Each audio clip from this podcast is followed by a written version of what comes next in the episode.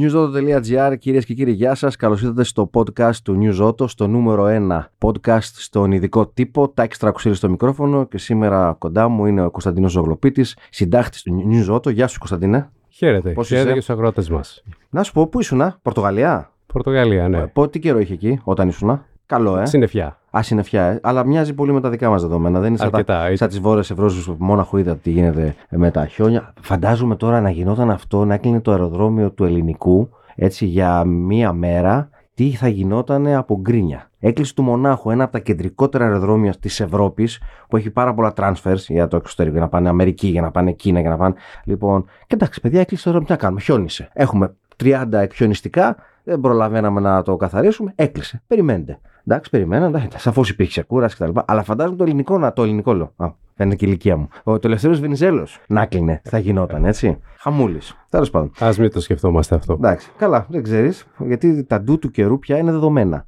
Δηλαδή, ξέρεις ότι μπορεί να σου κάνει ένα ντου. Βροχή είναι αυτό, χιόνι είναι αυτό. Εκεί το θέμα είναι να είσαι έτοιμος και ψύχρεμος να αντιμετωπίσεις. Αν μη τι άλλο. Και να προστατευτούν οι ανθρώπινες ζωές. Πολύ σημαντικό. Σωστό. Λοιπόν, εσύ ήσουν στην ε, συναφιασμένη μεν, αλλά αν μη τι άλλο, πιο έτσι μεσογειακή Λισαβόνα. Οπότε εκεί πήγες να δεις κάτι. Ναι. Και, φαντάζομαι όχι τα αξιοθέατα της Λισαβόνας. Όχι. ε, Δεν σε στείλαμε γι' αυτό.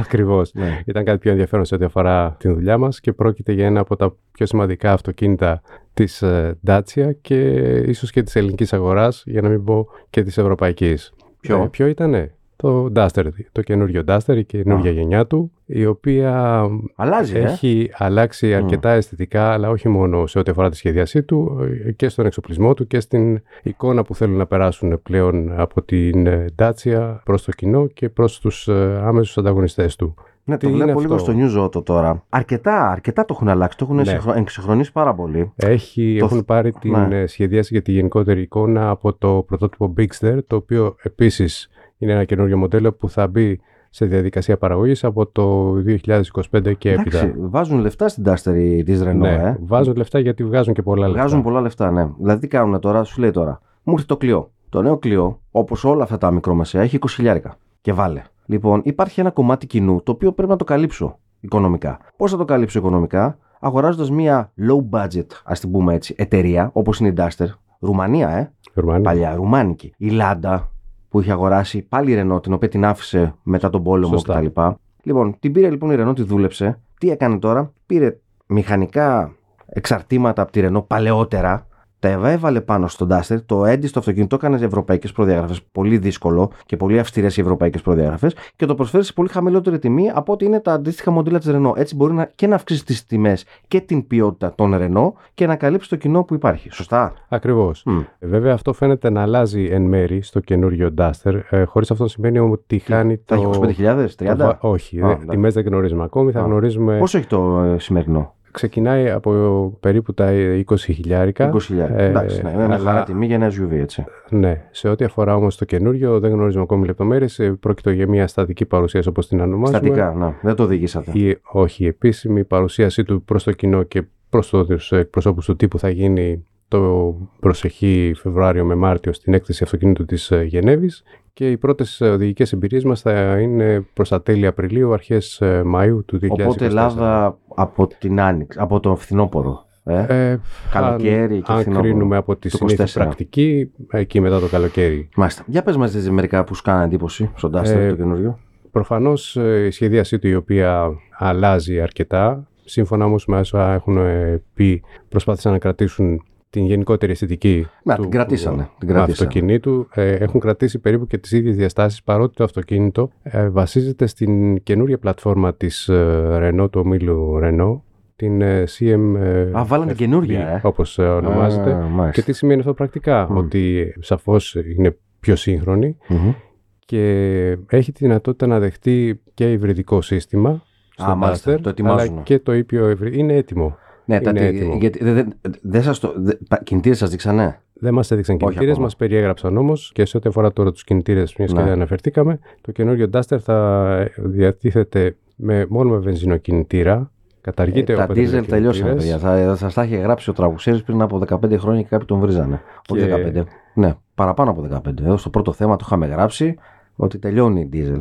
Ε, τα είχαμε γράψει αυτά. Για συνέχισε. Και δίνουν λοιπόν ε, προτεραιότητα στους ε, βενζινοκινητήρες και συγκεκριμένα στην έκδοση που μπορεί να λειτουργήσει τόσο με αμόλυβη βενζίνη όσο και με υγραέριο κίνησης. Αυτό μάλιστα το προτάσουν ε, οι άνθρωποι της ε, Dacia και αναμένουν μια αναλογία 60% με το διπλού καυσίμου κινητήρα και 40% με το... Α, ναι. ναι. Ε, Μιλάμε τώρα για την ευρύτερη ευρωπαϊκή αγορά. Μάλιστα. Εντάξει. Σε ό,τι αφορά τώρα αναλυτικότερα τους κινητήρες θα είναι ο χιλιάρης με τα με 1,2 συγγνώμη Με 1,2. με το 130 άλογα. Το turbo.